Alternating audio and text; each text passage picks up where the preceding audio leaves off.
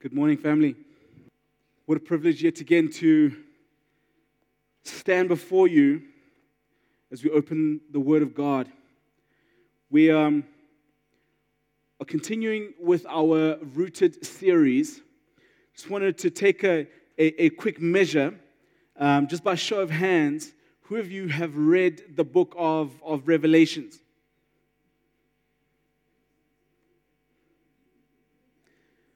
Read the book of Revelations. That's awesome because we're not doing Revelations today. Before I tell you what we're doing, uh, let me just tell you uh, about this, um, this, this, slide that you see up here. On the 7th and the 8th, uh, you want to take note of this if you are planning uh, to have uh, your child dedicated. Uh, this is the, the, the pre dedication course that is a requirement for you as a parent and uh, uh, uh your support structure to attend. So, so if you have uh, uh, friends, aunts, grannies, whoever would be involved in the raising of the child, please take note of this, this time and date and please make sure to sign up and to attend so that you can have you can participate in the baby dedication. Awesome. So not doing Revelation today. Um, you know, Revelations is, is, it can be scary, can be amazing. It's full of dragons, it's, you know, bowls of plagues, suns and stars plummeting, all the rest. You cannot hope to appropriate Revelations well, uh, and you cannot hope to understand it well without doing what we're doing today. Uh, and what we're doing today is we are establishing our foundations.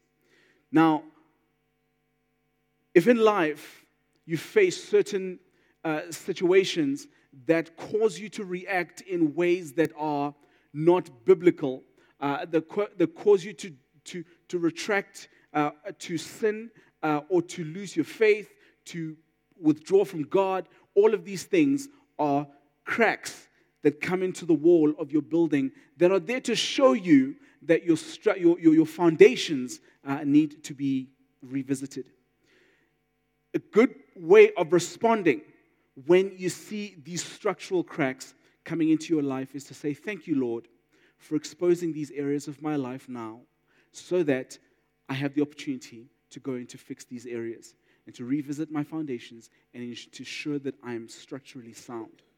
Because this storm only produced a crack. There may have been another storm that would have flattened me completely. So, this is a very, very important uh, series uh, that we are embarking on.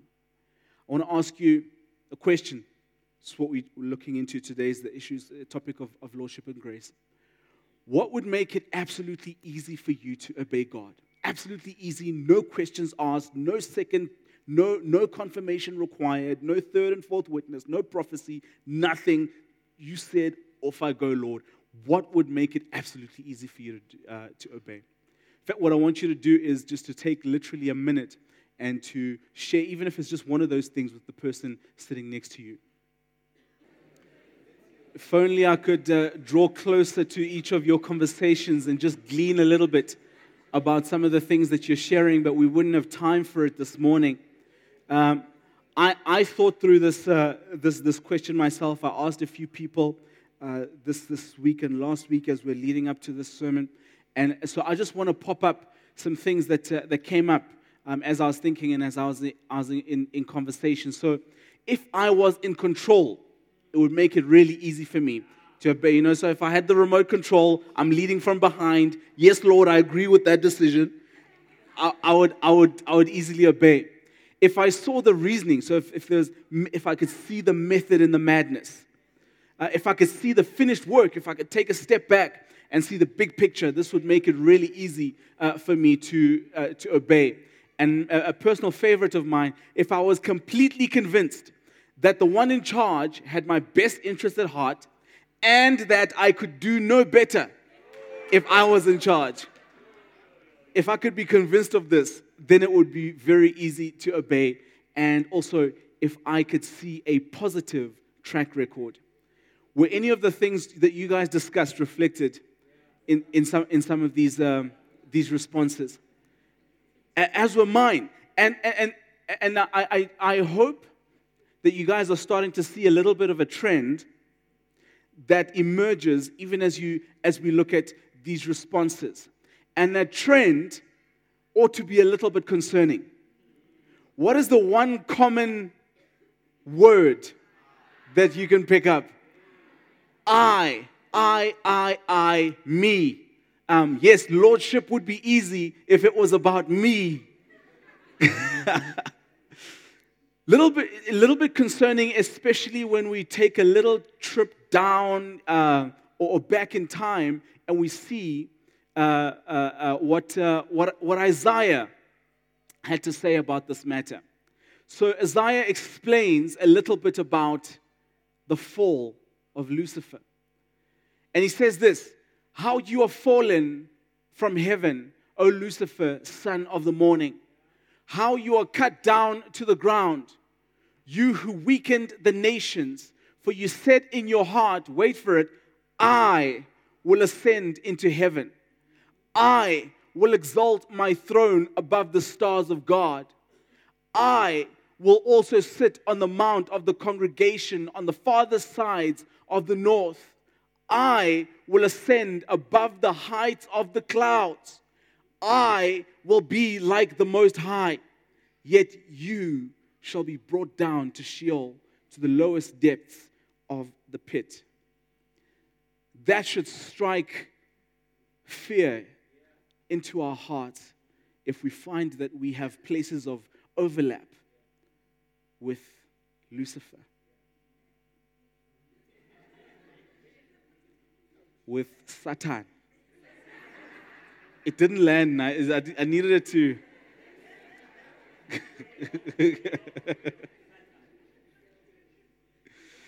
so, what makes it difficult to obey in today's world? So, we spoke about these are the things that would make it really easy to obey. What makes it really difficult to obey? You know, when, when you study history, you recognize that human uh, uh, uh, thinking has, has, has, progressed and, and, and, and the way that we would interact or, or, that we would make sense of the world. Two filters. One, how it impacts me, and this, this was largely the Hebrew thinking of the Old Testament, how it impacts me and what I believe, what I believe about it. And, and, and we saw that there was an emergence of, of philosophical thinking, uh, largely from the Greek bedrock, which said how it impacts me and what I think about it uh, we're in a dispensation where we're all where we are we are feelings centered. So now we process uh, things through how it impacts me and how I feel about it. So there's a, a prevalent humanistic thinking that has a places an emphasis on self and sensory stimulation. We're all about how we feel. That's how we understand our scenarios. That's how we interpret what happens in life. That's how we interpret even our interaction with God, how it impacts me and how I feel about it.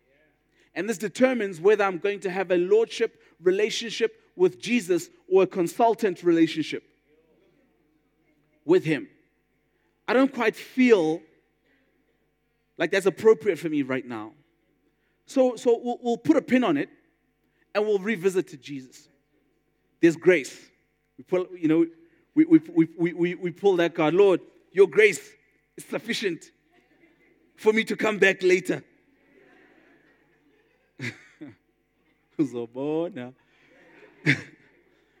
now, I, I, want us to, I want us to look at um, to look at this parable uh, within the context of, of lordship and within the context of grace.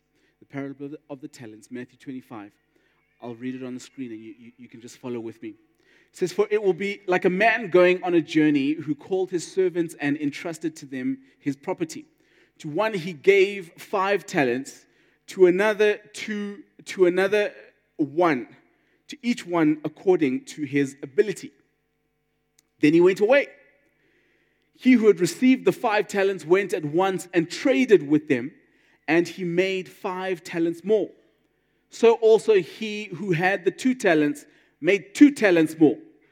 But he who had received the one talent went and dug in the ground and hid his master's money. Now, after a long time, the master of those servants came and settled accounts with them.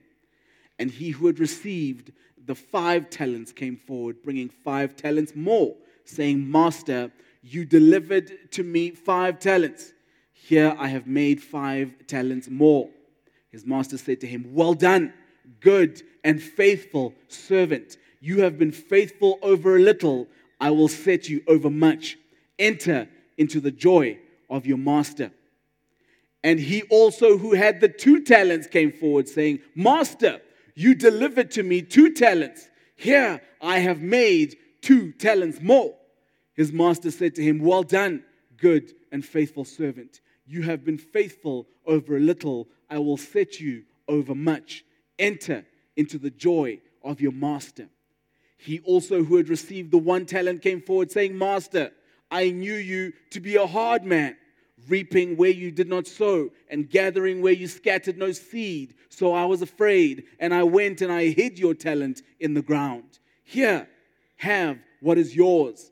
But his master answered him, You wicked and slothful servant, you knew that I reap where I have not sown and gather where I scattered no seed. Then you ought to have invested my money with the bankers. And at, the, at my coming, I should have received what was my own with interest. So take the talent from him and give it to him who has the ten talents. For to everyone who has will more be given, and he will have an abundance. But from the one who has not, even what he has will be taken away. And cast that worthless servant into the outer darkness. In that place, there will be weeping and gnashing of teeth. I want to talk to you about being entrusted, about trading, about hiding, and about settling accounts. When the master was about to go away, and some versions will tell you into a far off land or, or, or for a long time, he gathered his servants and entrusted to them his resources.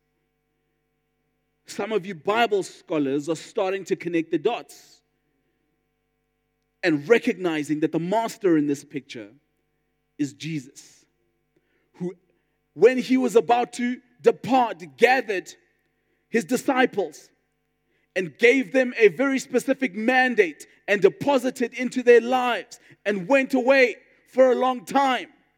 But there was, there was a, an entrusting of resources and treasure. I want you to notice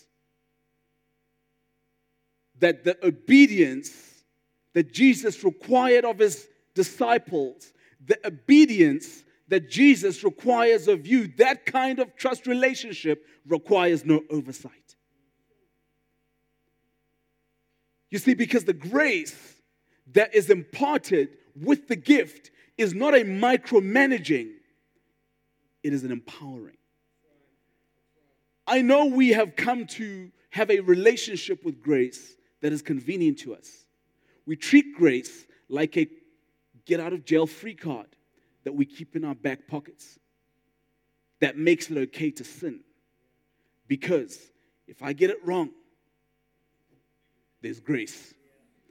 Makes it okay for me to walk in disobedience even to the Most High God.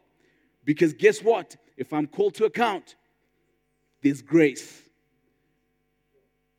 If I live an unfulfilled life, if I live a rebellious life, whenever I am confronted with whatever I am confronted with, hey, there's grace.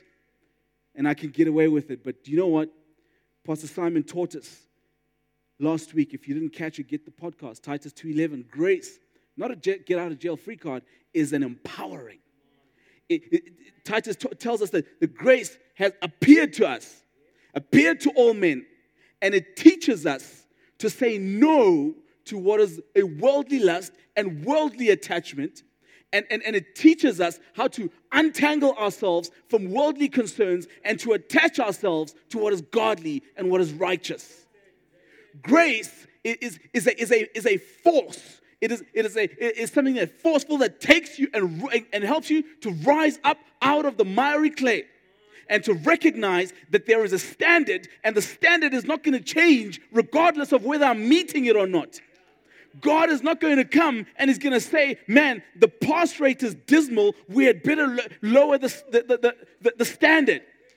But what he will do is he releases grace. And he says, Because of my grace, it's going to empower you. And if you partner with grace, you're able to rise to the standard. And so, what was entrusted is entrusted to the church at large, to the body of Christ. And we know that they're, that they're a macro concern uh, uh, that, that, that are church wide. So, so Jesus says, Go and make disciples of all nations and baptize them and teach them and appropriate them into the kingdom. And this is a concern that all of us carry and all of us need to be responsible towards. And none of us can pull the grace card on this one. We're all called to make disciples.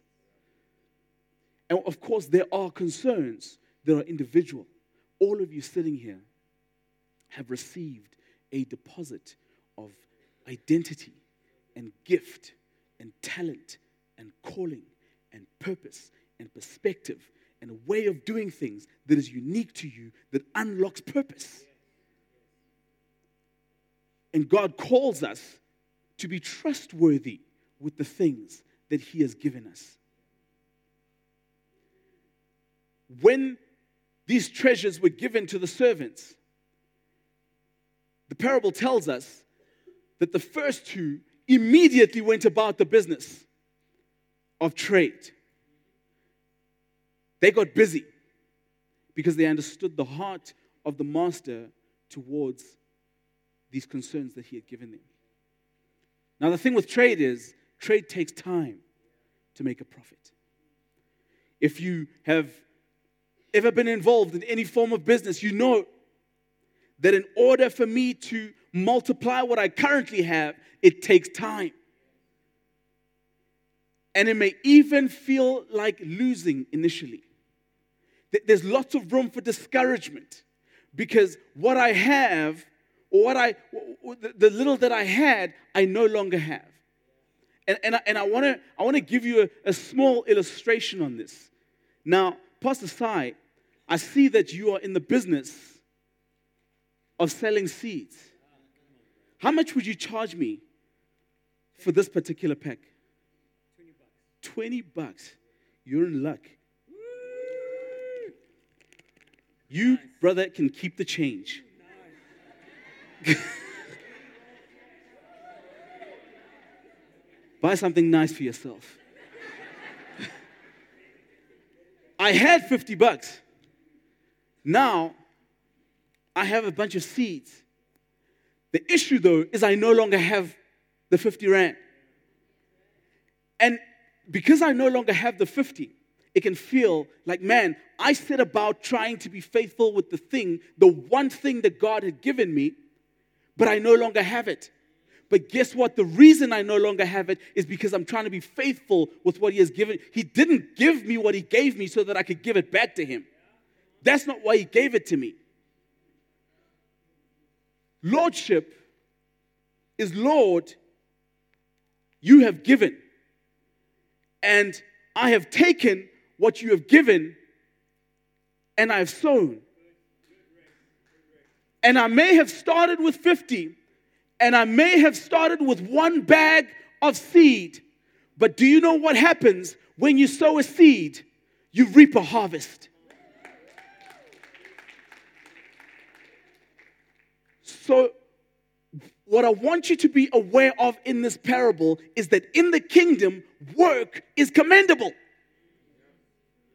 Work is commendable.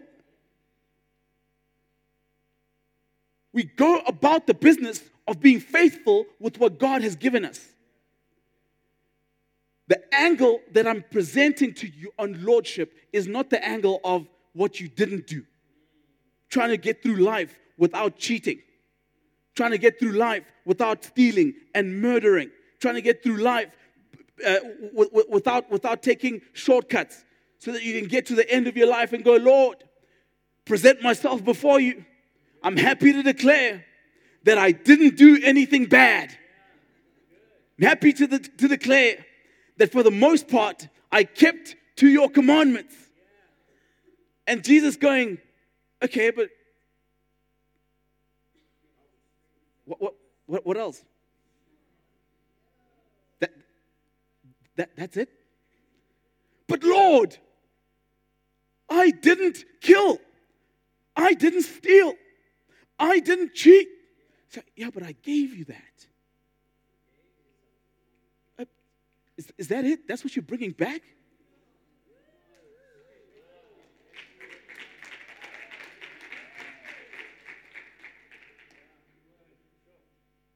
The third servant took what he had and he recognized that, man, I only have this, and this is all I have. So what did he do? He went and he dug a hole. dug a hole.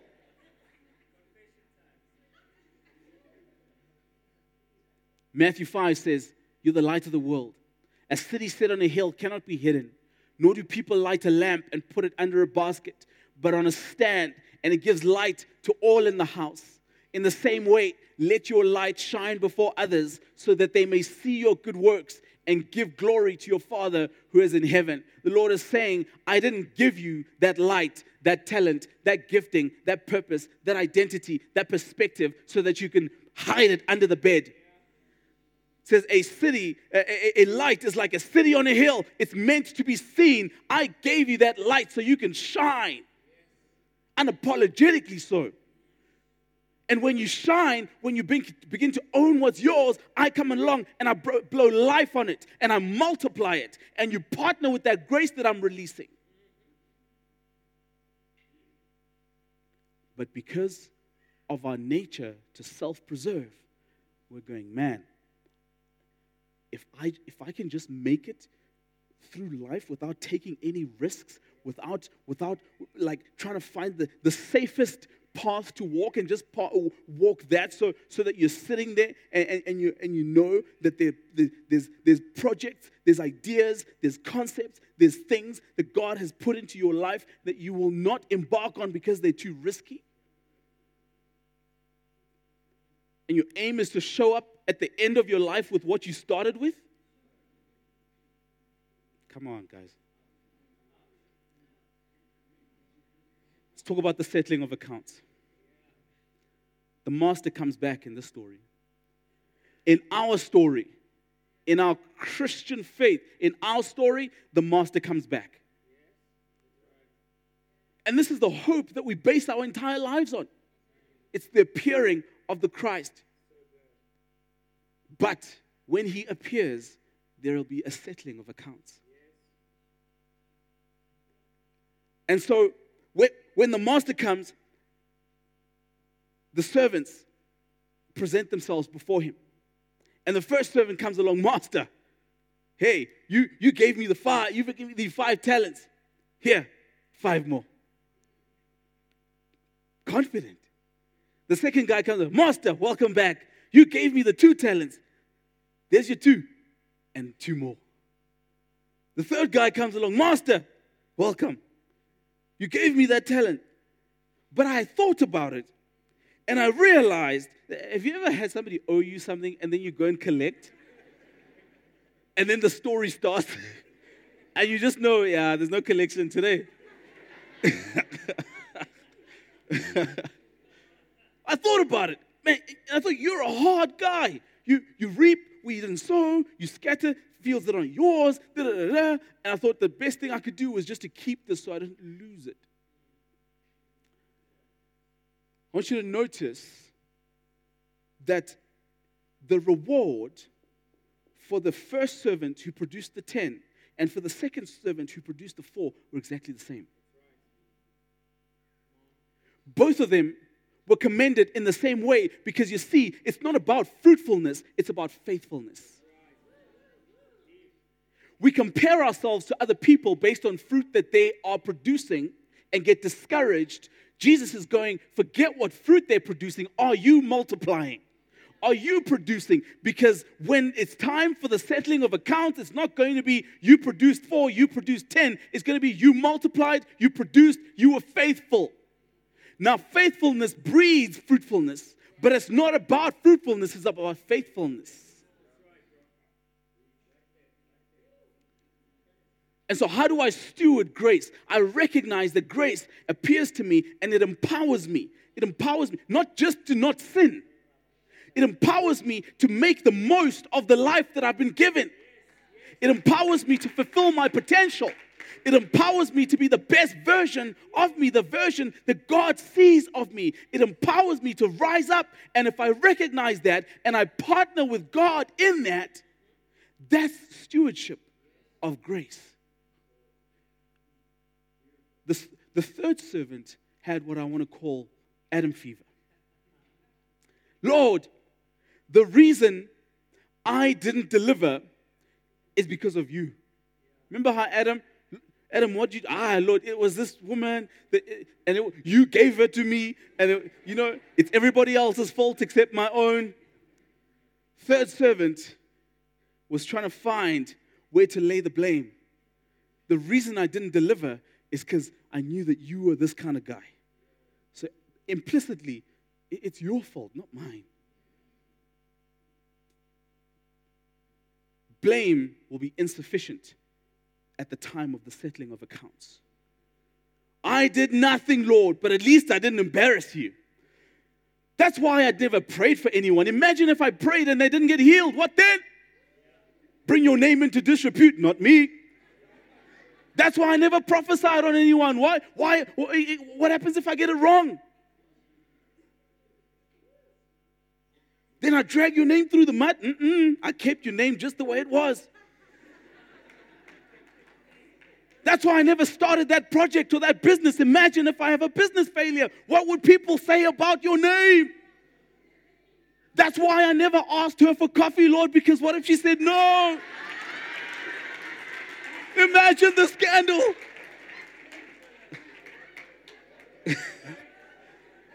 it will be insufficient, brother.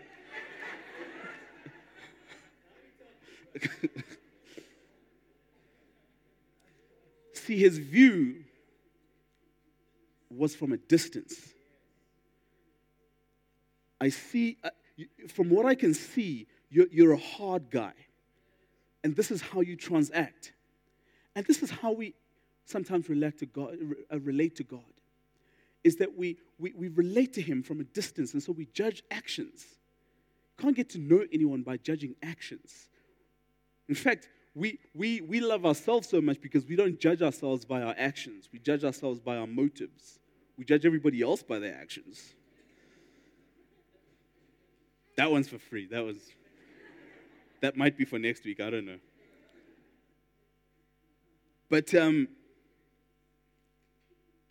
I've, I've, heard, I've heard this being said.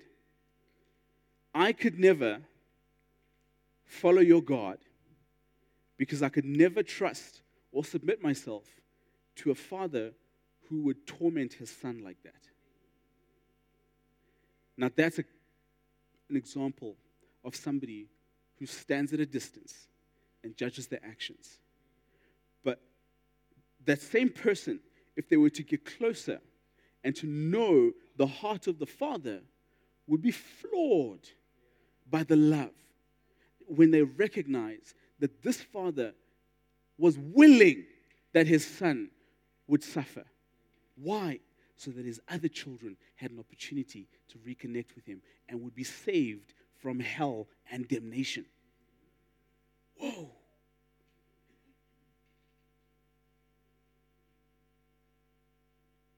If I don't think that I could ever please God or that He is impossible to please, then I'm likely to never try. There's two statements in there, and I don't know where you fit. First statement is self focused, the other one is about God. If I don't think that I could ever please God, that speaks of my own ideas of insufficiency and insecurity. I don't think that I have, I, I, I have it in me. I don't think that I'm enough. I don't think that I'm worthy. Then I'm likely to never try and achieve anything for God if I think that God is impossible to please, again, the distant view, then I'm likely to never try to achieve anything for God. Lordship goes beyond what you don't do. Lordship comes into the realm of how you partnered and obeyed, how you received the grace that God gave you, and how that empowered you and multiplied the seeds that God had given, given you in your life, and how you've reaped a harvest that you could present before God. The grace of God comes alongside you and says, I've set you up for all success. Bible tells us that good works have been that the good works that have been placed alongside the path in our lives, and we walk in these good works. And it is the grace of God that empowers us as we come alongside these things. What is required of us is that obedience and that faithfulness. And by the way, repentance, if we identify with any of these two categories.